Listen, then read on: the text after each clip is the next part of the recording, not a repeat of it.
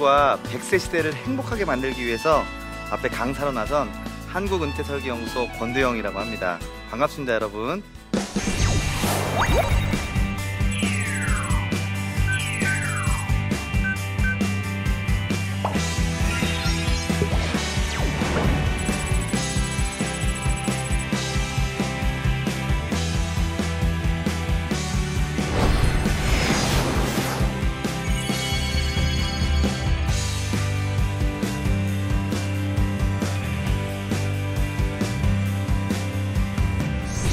세상에서 뭐 10억이 필요하다, 20억이 필요하다 얘기하는 그런 은퇴의 시대에 살고 있습니다. 근데 10억만큼 중요한 것들도 정말 많거든요.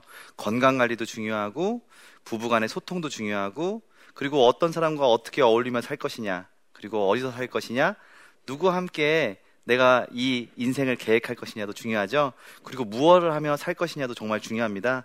돈도 중요하지만 돈만큼 중요한 여러 가지 것들과 함께 균형을 맞춘 은퇴 설계를 이야기하고 있습니다. 저와 함께 오늘 100세 시대를 행복하게 준비할 수 있는 자산 관리 전략에 대해서 여러분들과 한번 이야기 나눠볼 수 있도록 하겠습니다. 아셨죠? 네. 네. 전략적인 은퇴 설계. 과연 지혜로운 은퇴 설계 어떻게 해야 되는지 제가 한 가지 한 가지씩 여러분들께 풀어서 말씀드려 볼게요.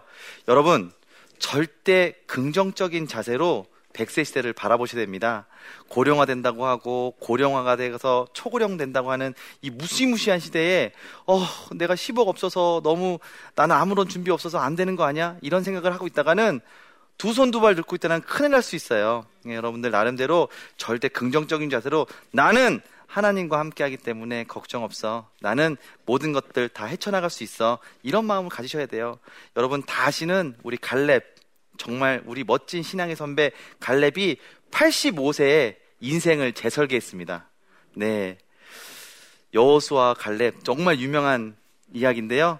가나안 땅에 정박해서 이제 거의 다 다다랐습니다. 모세가 12명의 정탐꾼을 보내죠. 그래서 12명이 정탐을 하고 옵니다. 가나안 땅을 10명은 절대 안 됩니다. 우리는 저들에 비하면 완전 메뚜기입니다. 하지만 여호수아 갈렙은 저들은 우리의 오히려 밥입니다. 이런 얘기를 하죠. 그래서 85세의 나이 갈렙이 그랬던 것처럼 문제 해결을 하나님과 함께라면 모든 것을 해결할 수 있다는 그런 긍정적인 마인, 마인드를 가지시고 현실적인 준비에 나가시는 게 가장 지혜로운 크리스천의 은퇴 설계 전략적인 은퇴 설계 전략이 아닌가 저는 그렇게 생각을 합니다. 오늘 여러분들께 그런 크리스천 은퇴 설계의 본질에 대해서 말씀드릴 건데요. 그런 본질을 준비하기 위해서 여러분 은퇴 후에 벌어지는 여러 가지 사건들을 보셔야 돼요. 일단 정년을 맞게 되면 건강 곡선이 저렇게 떨어지게 돼 있어요. 그래서 정말 연금에밖에 기댈 수 없을 그 시기가 옵니다. 그때가 진짜 노후인 거예요. 갈렙처럼 85를 노후로 보는 건 어떨까요? 그러면 60세 은퇴를 하면 25년 동안은 어떤 삶, 어떤 삶이 펼쳐질까요? 제2의 활동기가 펼쳐집니다. 그 제2의 활동기 동안 열심히 활동하셔야 돼요. 그쵸? 공포에 빠져 있으면 안 되고요. 사명이 무엇이고 어떤 준비를 해서 그 제2의 활동기를 멋지게 헤쳐나갈 수 있는가에 대해서 지혜롭고 현실적으로 준비를 하셔야 되는 그런 시기가 왔습니다. 여러분들이 은퇴 후에 길어진 인생만큼 그 부분에 대해서 열심히 지혜롭게 현실적으로 준비하셨으면 좋겠습니다. 어, 여러분들께 성경 구절을 하나 소개시켜 드릴게요. 이렇게 얘기를 합니다. 갈렙이 이야기한 내용이에요. 오늘 내가 85세로 돼 모세가 나를 보내던 날과 같이 오늘도 내가 여전히 강건하니 내 힘이 그때나 지금이나 같아서 싸움에나 출입에 감당할 수 있으니 그날에 여호와께서 말씀하신 이 산지를 내게 주소서.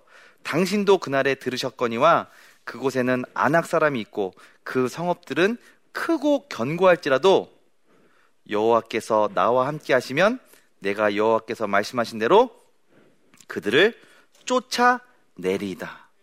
아, 아멘. 너무 멋있는 말입니다.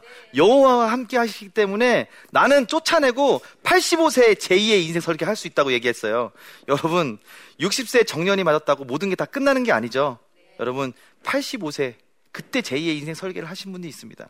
여러분 그런 마음으로 긍정적으로 바라보셨으면 좋겠어요. 세상에서 이야기하는 60세가 노인이 아닙니다. 세상에서 이야기하는 65세가 노인이 아닙니다.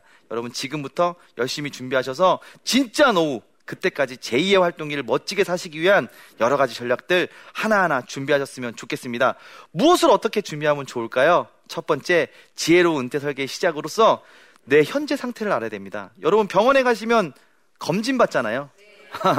검진을 받을 때처럼 여러분들이 여러분의 상태를 점검해야 되는데 그 상태를 점검하는 표가 바로 자산 부채 현황표예요.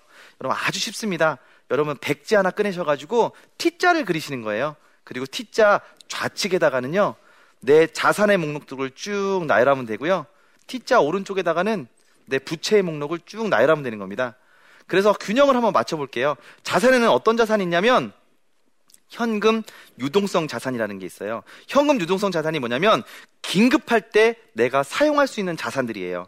그래서 내 급여 통장 매월 들어오는 급여 통장의 그 급여액의 3배 정도는 내 급여 통장과는 구별되어 있는 다른 통장에 준비가 돼 있어야 돼요. 그게 준비되어 있지 않으면 여러분 이렇게 실질금리 마이너스 시대에 여러분들 굉장히 큰 돈인 현금 서비스나 론 서비스를 할 수밖에 없는 상황이 다, 다가올 수 있어요. 그렇기 때문에 여러분 현금 유동성 자산을 반드시 준비하셔야 되고요. 투자 자산을 준비하셔야 되는데 이걸 기간으로 나누는 겁니다. 3년 이내 아니면 10년 이상. 그래서 기간을 정해놓은 투자 자산을 여러분들이 준비하셨으면 좋겠고요. 예금 계좌를 한 번씩 준비해 보세요.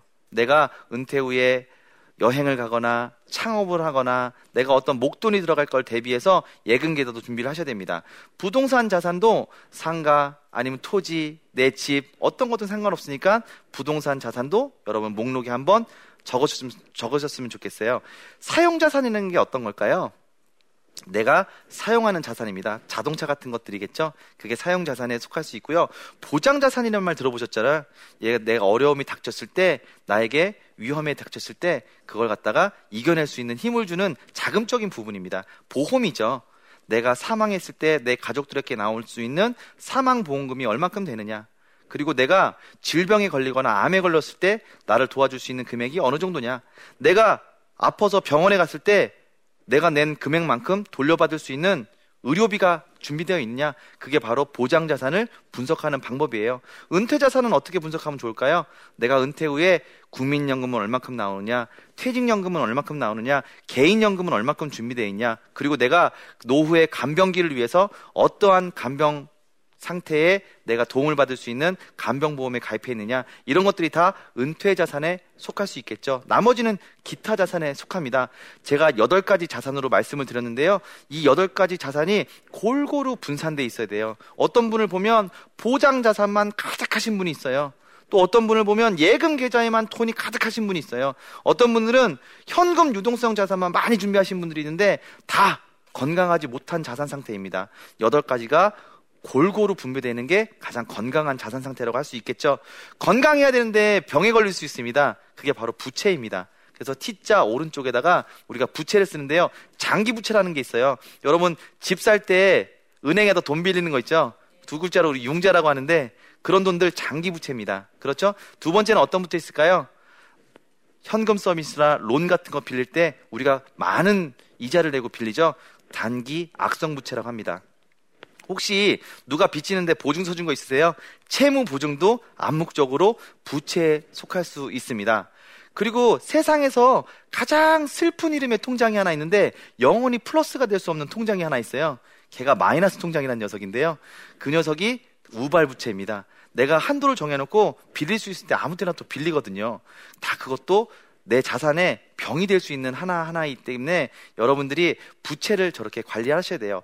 전체 자산 목록이 있고요. 여러분들의 부채가 있다면 자산에서 부채를 뺀 나머지를 우리가 순자산이라고 합니다. 우리가 건강이 좋은가, 자산 상태가 좋은가를 판단하는 기준이 바로 순자산. 자산의 건강 상태를 여러분들이 파악하는 게 바로 순자산의 증감입니다. 순자산이 많아지면 좋겠죠? 대신에 어떻게?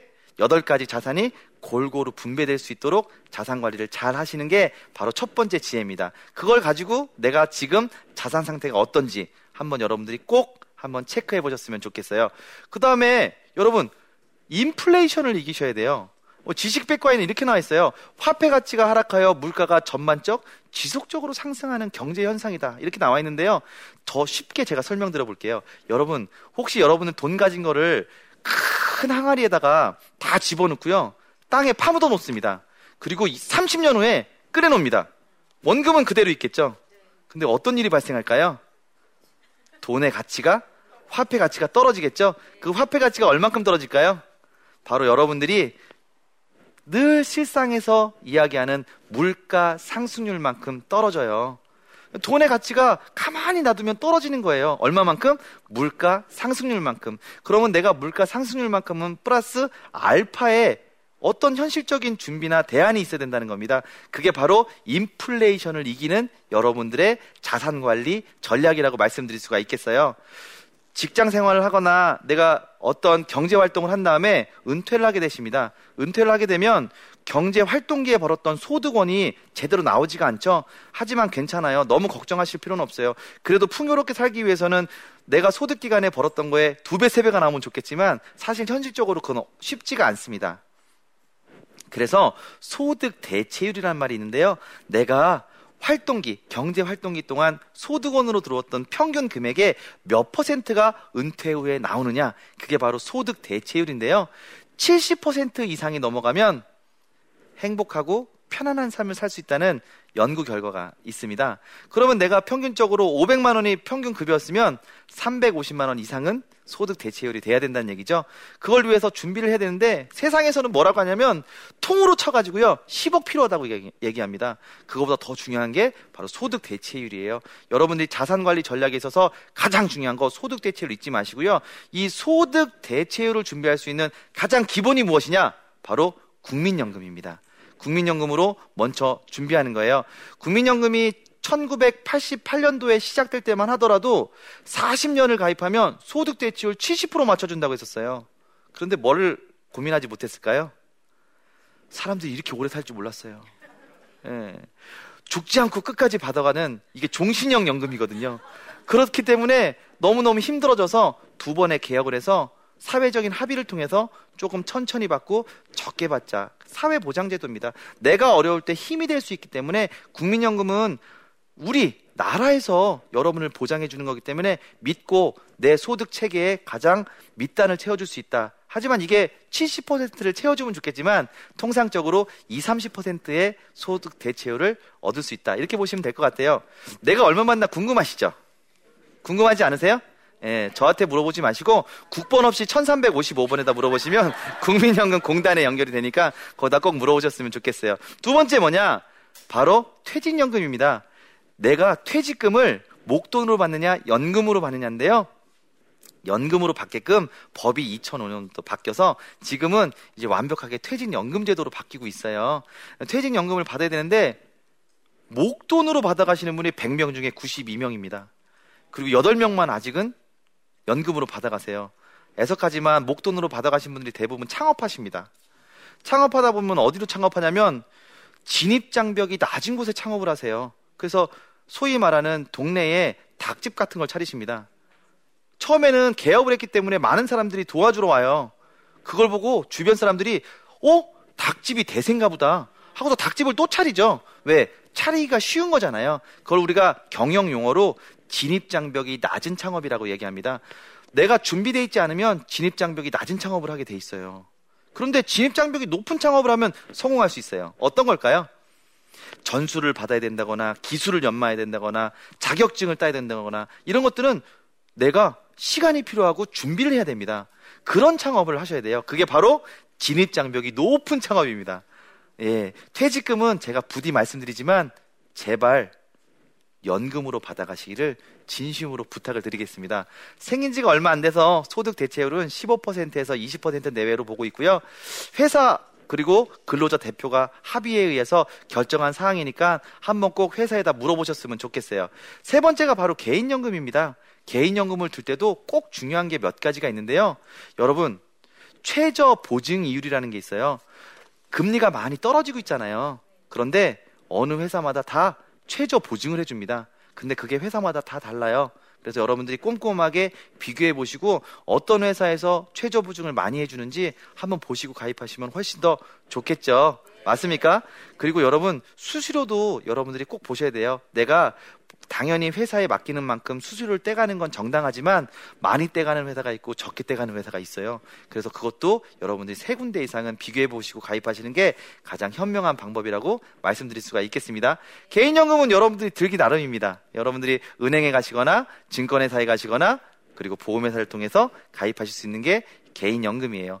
난 연금 들기 싫어. 나는 활동적으로 일하고 싶어. 괜찮아요. 일하실 수 있어요. 지금 대한민국 시니어 중에 60세를 기준으로 봐서요. 남자는 71.1세까지 11.1년을 더 일하고 있고요. 여성은 69.8세까지 9.8년을 더 일하고 있어요. OECD 평균이 64.4세인데 대한민국 아직 일하고 있다는 거죠. 그런데 여러분 생각을 한번 해보세요. 58세, 59세에 내가 제2의 인생을 위한 직업 설계를 한다. 좋은 직업을 가질 수 있을까요? 그럴 수 없습니다. 미리 준비해서 내가 제2의 활동기와 인생 후반전을 위해서 직업 설계도 미리 준비하셔야 되겠죠? 그렇게 직업 설계를 통해서 현금 흐름을 만드시는 것도 연금 드는 것만큼 중요한 방법이니까 돈과 그 이외의 직업 설계도 여러분들이 관심을 가지셨으면 좋겠어요. 소득원 창출을 위해서 여러분들이 열심히 또 직업 설계도 잘 하셨으면 좋겠습니다. 아셨죠? 이게 바로 소득 타워예요. 저렇게 4층 또는 5층, 6층, 7층으로 한 층 한 층 쌓아가시면 됩니다. 저기에 주택연금도 들어갈 수 있고요. 또 여러분들이 개인적으로 가지고 있는 여러 가지 계좌들이 한 층 한 층 올라가면 10억보다 더 중요한 한 층 한 층의 소득 타워를 만들 수 있기 때문에 현명하고 지혜롭게 은퇴후를 어, 여러분들이 보낼 수 있는 그런 소득 보장 체계를 만들 수 있을 거라고 얘기합니다. 여러분 매월 들어오는 현금 있으시죠? 그 다음에 매일 저축하고 투자하고 보험도 드시고 연금도 드시잖아요. 이걸 현금 흐름표라고 하는데요. 기업의 재무제표처럼 개인도 현금 흐름표가 굉장히 중요합니다. 여러분 기업에서는요 돈이 들어오고 나가는 것을 정확하게 일치시켜야 돼요. 그렇지 않으면 큰일 납니다. 개인은 그런데 돈이 들어오는 건 정확해요. 마치 사이버머니처럼 들어왔다가 가질 수 없는 너처럼 사라져 버리는 게 우리 급여 통장이잖아요. 그래서 그 부분에 현금 흐름표 관리를 여러분들께 한번 해드릴게요. 자, T자를 그리고 이것도 똑같이 좌측에다가는 돈이 들어오는 목록을 쭉 나열하고요. 오른쪽에는 돈이 나가는 목록을 나열해 볼게요. 둘이 딱 균형이 맞춰야 됩니다. 첫 번째, 이자 소득으로 돈을 벌 수 있어요. 이거는 저축을 많이 하신 분들입니다. 두 번째, 배당 소득. 투자를 잘하신 분들은 배당 소득 받을 수 있고요. 세 번째, 연금을 드신 분들은 연금 소득 받을 수 있어요. 네 번째는 부동산 임대 소득을 받을 수 있어요. 여러분, 1번까지 4번, 1번부터 4번까지 소득을 우리가 무슨 소득이라고 할까요? 부자들의 소득입니다. 여러분들이 진짜 부자로 살기 위해서 1번부터 4, 4번의 소득을 반드시 얻어야 돼요. 그런데 우리 근로자를 기준으로 보면 근로소득이에요. 그쵸? 근로소득 앞에는 온리 근로소득일 수도 있어요. 근로소득밖에 없을 수 있어요. 그래서 사업하는 분도 사업소득이 있을 수 있고요. 나머지 소득을 우리가 기타 소득이라고 합니다. 이런 소득원이 다양해지면 다양해질수록 좋겠죠? 내가 온리 근로소득자이지만 내가 지금부터 열심히 저축하고 열심히 투자하고 열심히 보험도 들고 연금도 잘 들어서 내가 나중에는 이자 소득도 받고 배당 소득도 받고 연금 소득도 받고 부동산 임대 소득도 받는 게 바로 부자로 여러분 은퇴하는 길이에요. 지금은 한정된 소득이지만 이 소득을 넓히기 위해서 여러분들이 전략적으로 착한 저축, 좋은 투자, 좋은 보험, 좋은 연금을 잘 드셨으면 좋겠어요. 또 중요한 건 뭐냐면 지출 관리도 중요합니다. 돈을 잘 써야 돼요. 그 돈을 잘 쓰는 첫 번째가 고정 지출 관리를 잘 하셔야 돼요. 어떻게?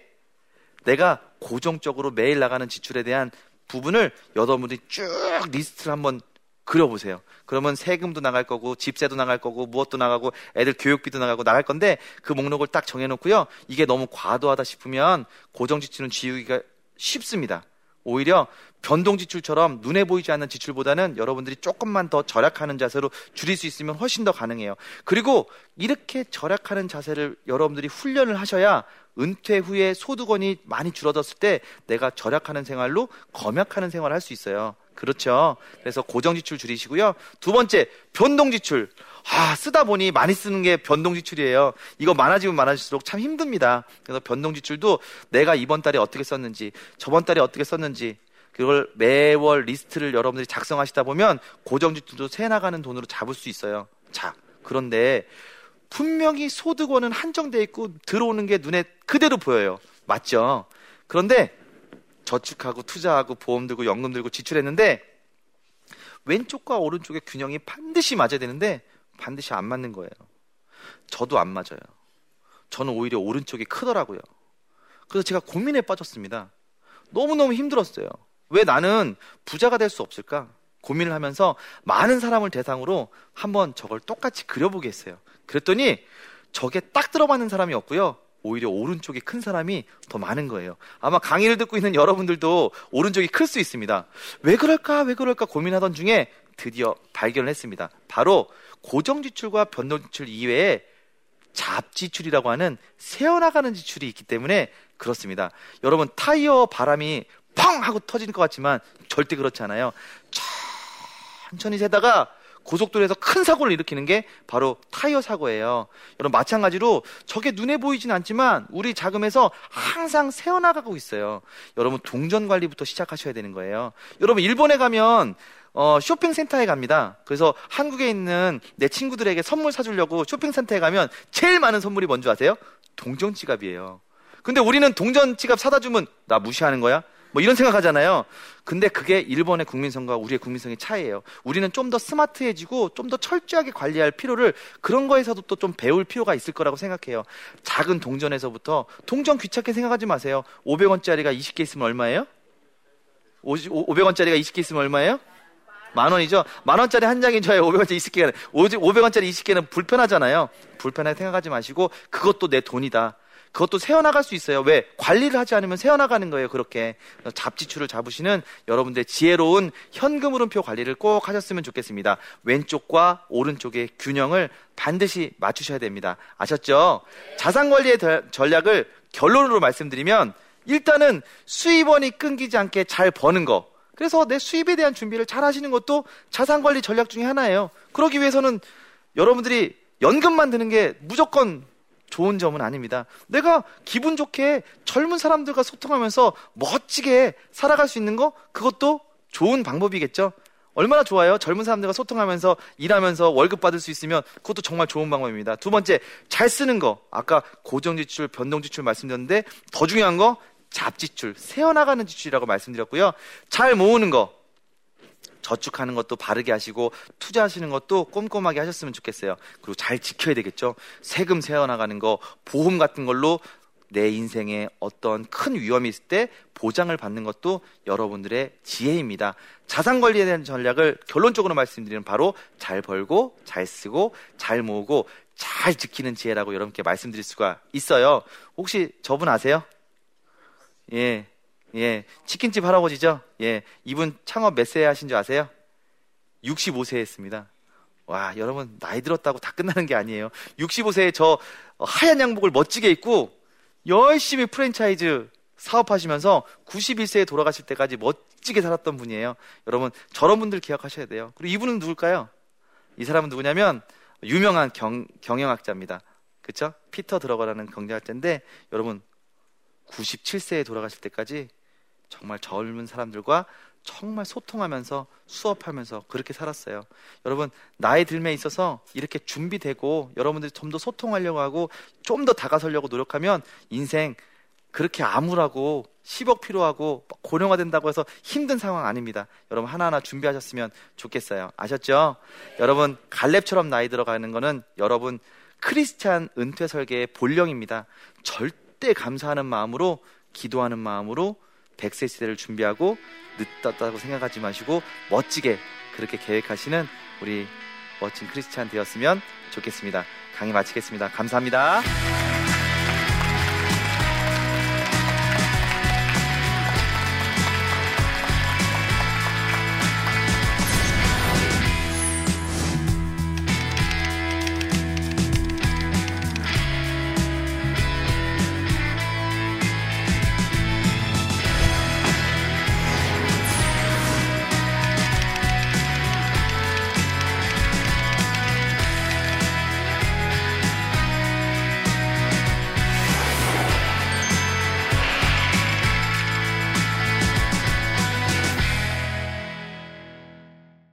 네, 질문하실 분 있으면 질문을 받도록 하겠습니다.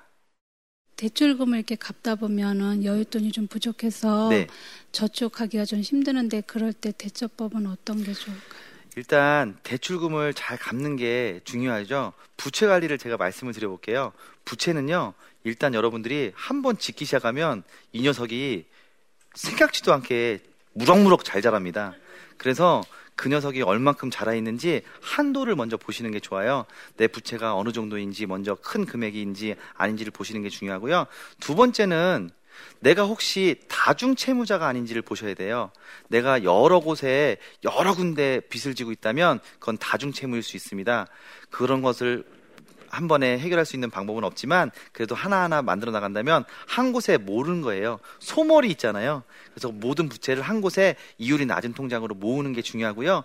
부채를 관리하는 방법은 일단은 기간이 짧은 거, 그리고 금액이 얼마 남지 않은 거, 그리고 이율이 높은 거를 기준으로 부채를 먼저 줄이시는 게 좋습니다. 그리고 부채를 그렇게 해서 만약에 갚게 되면 생활비도 쓰시고 여러 가지 쓰셔야 되지만 가장 중요한 거 현금 유동성 자산을 준비하시는 거예요. 내 급여의 3배 정도를 급여 통장과는 구별되어 있는 통장에 준비하셔서 무슨 일이 있을 때 항상 긴급 예비 자금으로 쓰시면 어, 내가 가정생활, 가게생활을 하다가 무슨 일이 닥쳤을 때 좀 힘든 일을 그런 돈으로 어, 마련할 수 있으면 아마 도움이 되지 않을까 그렇게 생각을 합니다. 네, 오늘 강의 많이 도움되셨나요? 네, 100세 시대를 행복하게 사세요. 그리고 꼭 하나님과 동행하면서 사세요. 그리고 감사하면서 사시고요.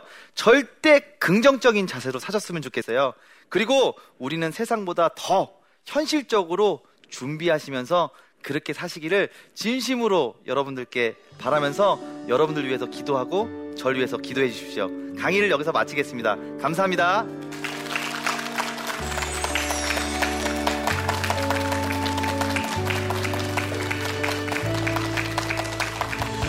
교회는 건물이 아니라 성도들, 사람들이다. 그 다음에 또 하나 가르쳐 줬는데, 교회는 모여서 예배 드리는 교회, 분명히 교회예요. 그러나 그것만이 교회가 아니라 흩어져서 일하는 사람들이 또한 교회라는 거죠. 여러분들이 예배 드릴 때 다 거룩하다고 생각해요. 그런데 오해 마세요. 항상 거룩한 예배가 아니에요. 우리가 정말 그 일을 죽게 하듯 하면은 그 일이 거룩한 일이 됩니다. 그런데 죽게 하듯 하는 것과 그 일이 주님이 되는 것하고는 또 달라요.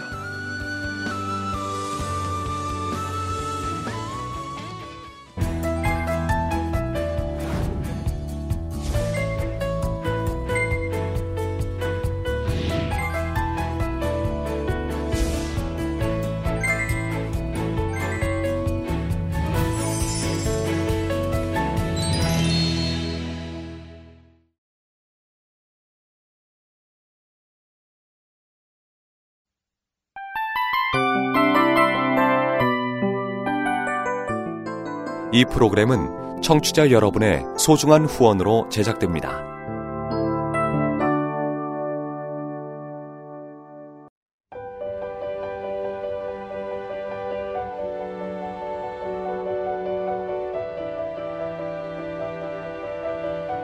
세상에는 수많은 교회들이 있지만 더 깊이 있는 말씀 강해를 찾기 위해 크기로만 교회를 선정하지 않습니다. 보다 좋은 영적 콘텐츠를 더 많이 나누기 위해 방송비를 받지 않습니다.